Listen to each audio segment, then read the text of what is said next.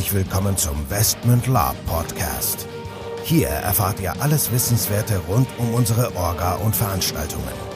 Neben spannenden Hintergrundinformationen und dem Neuesten aus der Welt der Live-Rollenspiele erwarten euch kurzweilige Intime-Episoden, die die Story zwischen unseren Cons weiterführen. Zudem beantworten wir live eure Fragen und Feedback. Und los geht's! Herzlich willkommen, liebe Gemeinde, zu einer neuen Folge des Westend Lab Podcast. Dabei sind wieder der Nico und der Michael. Jawohl, ich bin auch dabei. So, und heute wieder etwas kontrovers und auch ein bisschen, kritisch.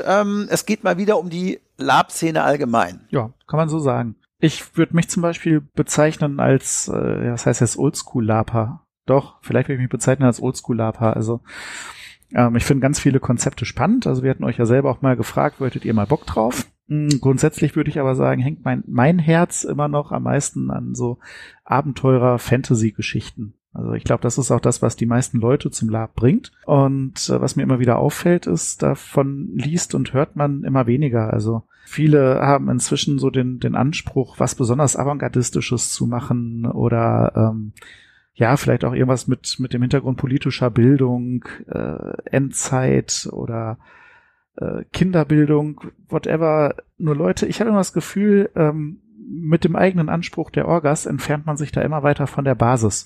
Ist so mein Gefühl. Mhm. Weiß ich nicht. Mhm. Okay, also ich versuche das nochmal zu rekapitulieren, also du meinst im Prinzip zum einen geht natürlich, die Genres gehen in diverse Richtungen, also es gab ja früher schon Fantasy Vampire, heute gibt es Zombie Lab, es gibt Endzeit Lab, es gibt Star Trek Lab, es gibt Emergency Room Lab, es gibt, keine Ahnung, Harry Potter Lab, es gibt was auch immer. Das ist das eine, also die Basis ist im Prinzip ja so dieses Fantasy-Thema und es geht in diverse Richtungen, was ja grundsätzlich auch okay ist, wobei... Ja, vollkommen. Ja, aber das ist halt auch schon so ein bisschen, und das andere ist halt, Lab wird auch manchmal so ein bisschen, also wenn ich es richtig verstanden habe, so ein bisschen instrumentalisiert für gewisse Dinge, also dieser pädagogische Ansatz, wir hatten dann neulich ja in der Podcast-Folge mal darüber gesprochen, pädagogisch wertvolle Veranstaltungen, psychologische Dinge damit rein, vielleicht teilweise auch politisch. Kinder, Erziehung wird da so ein bisschen mit reingebracht und das ist im Prinzip ja auch alles jetzt nicht verkehrt, aber mal ganz ehrlich, Leute, wir haben angefangen, wir haben uns eine Flatterhose angezogen, sind in den Wald gerannt mit einer Gummipömpfe und haben damals, was gab's denn damals? Herr der Ringe gab's da noch nicht, keine Ahnung, irgendwelche anderen Fantasy-Dinger nachgespielt und das ist eigentlich Lab, ne? Also da muss man gar nicht, in meinen Augen, da bin ich nämlich bei dir, gar nicht so politisch hochtrabend oder, ich meine, klar kann man das alles verbinden, aber irgendwie, mein Gott, Lab ist Lab. Spaß haben. Ja? Und auch mal Fünfe gerade sein lassen. Ne? Da wollte ich drauf raus. Also für mich ist es ein Spiel und es bleibt auch ein Spiel und ich gönne jedem sicherlich auch politische Bildung. Das kann nicht schaden.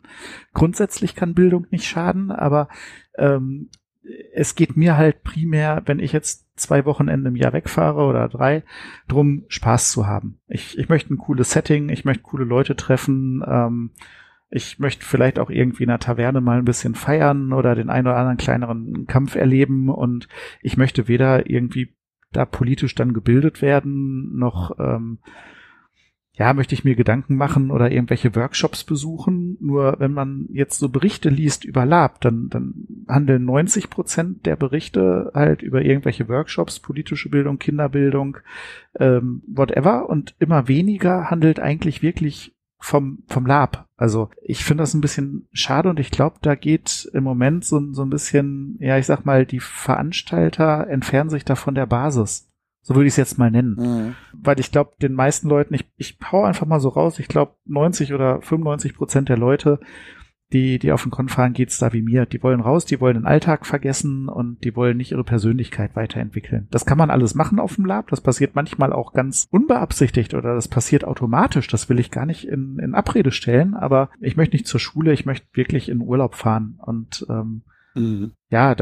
mein Aufruf halt, vergesst es nicht, wo es herkommt und wozu es gedacht ist. Genau. Und wenn ihr euch jetzt wundert, was quatschen die da eigentlich für einen Blödsinn, gebt einfach mal bei Google Lab politische Bildung ein, da kommen so einige Artikel und das ist so ein Punkt, worauf wir hinaus wollen. Das ist sicherlich, wie gesagt, das ist auch in Ordnung, aber wie gesagt, in unseren Augen bleibt mal so ein bisschen an der Basis. Lab ist ein Spiel, Lab soll Spaß machen und da kann man auch mal, wie gesagt, Fünfe gerade sein lassen. Das ist halt auch, ja, natürlich kann es auch pädagogisch wertvoll sein, ja, und man kann auch Konfliktsituationen dort trainieren und ja, man kann dort natürlich auch gewisse diverse politische und eigen, sag ich mal, Umgangsformen mit reinbringen, aber mal ganz ehrlich, ey, das soll Spaß machen, das ist ein Spiel. Und im Endeffekt, du hast es vorhin erwähnt, man hat auch viele Dinge so in der Szene, sei es jetzt dieser, wie heißt dieser Award da?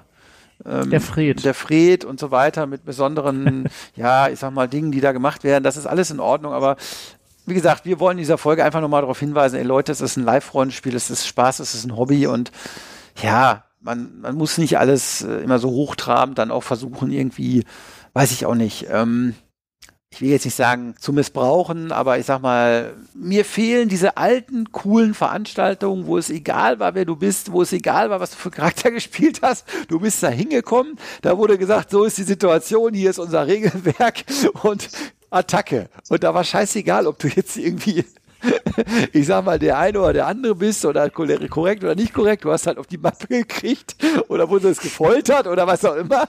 Das war scheißegal, interessiert da keinen. Ob Mann, Frau, Kind, alle waren gleichberechtigt. Tot am Ende des Tages. Nein, tot nicht. Aber also wie gesagt, also versteht uns da jetzt nicht falsch. Wir wollen ja jetzt kein großes Fass aufmachen. Es ist uns halt momentan so im Rahmen der ganzen Medien, die wir ja auch verfolgen, so ein bisschen aufgefallen, dass das halt so ein bisschen in unseren Augen an der einen oder anderen Stelle vielleicht Überhand genommen hat oder nimmt. Könnt uns ja gerne mal eure Meinung dazu schreiben, ob wir jetzt da auf dem falschen Weg sind oder ob man da schon sich ein bisschen drauf auch mal stürzen kann. Ich nehme mal gerade den FRED, das ist eigentlich ganz interessant, weil auf Labgate wurde gerade aufgerufen, den FRED, also man kann Leute vorschlagen, die den FRED dann gewinnen könnten, theoretisch. Und ich lese das einfach mal gerade vor. Auch dieses Jahr wird auf dem Mittelpunkt der FRED verliehen. Das ist erstmal gut. In der jüngsten Zeit haben sich Netzwerke und Communities gebildet, in denen viel gespielt und ausprobiert wird. Auch richtig, allein schon wegen Corona. Diese setzen sich zumindest aus international Spielenden zusammen. Viele der Spiele sind kurzweilige Minilabs, die für den virtuellen Raum ummodelliert werden. Ja, mal ehrlich, also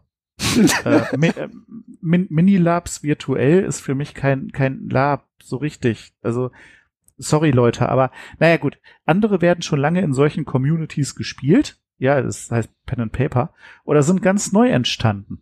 Der FRED 2020 zeichnet deshalb in diesem Jahr Spiele aus, die zwar in Deutschland konzipiert wurden, aber durchaus auch international gespielt werden. Selbstverständlich können auch Lab-Projekte eingereicht werden, die trotz der Kontaktbeschränkung oder vor den Eintreten stattfinden konnten. Mhm. Ja, Leute, ich behaupte mal, das betrifft aber wirklich nur, also das ist eine Randgruppenerscheinung. Also das heißt jetzt nicht, dass, aber das ist so ein typisches Beispiel.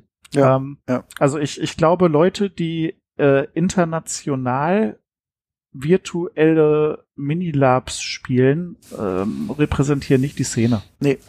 Sehe ich genauso. Punkt. Wie gesagt, es ist keine Wertung dagegen, das ist alles gut und schön, aber es ist in der Tat so, und das war auch letztes Jahr so, da sind auch, wenn ihr euch mal auf der Seite des Freds die Preisträger anschaut, das geht alles so ein bisschen in diese Richtung Kulturförderung, was auch immer.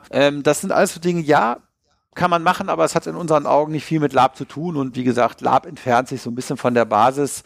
Ja, vielleicht, weil es auch so ist, dass es halt nicht mehr so viele alte Orgas gibt, die einfach sagen, ey, komm, wir machen Lab, weil wir Spaß dran haben, wir engagieren uns da, heute muss das alles vielleicht irgendwie auch einen anderen Charakter haben, bildungstechnischer Natur oder kultureller Natur, mag ja sein, aber ja, keine Ahnung, jetzt haben wir uns ein bisschen ausgekotzt, aber irgendwo... Ja, aber ihr merkt, bei allem Auskotzen, die Laune wird wieder besser. Ja, nein, es ist ja auch nicht schlimm, aber wie gesagt, ey Leute, wo sind die ganz normalen alten Veranstaltungen, wo du hingekommen bist und scheißegal war, was passiert. So, okay, gut. Ja, die gibt's auch noch, ne? Aber ich habe immer das Gefühl, die rücken so ein bisschen in den Hintergrund und halt so, ja, ich sag jetzt mal, die weniger etablierten Sachen werden da gepusht und vielleicht ist das auch nochmal so ein Aufruf oder mein persönlicher Versuch der Erklärung. Ich habe mich damals ein bisschen geärgert, ich schweife jetzt ab, aber ist egal.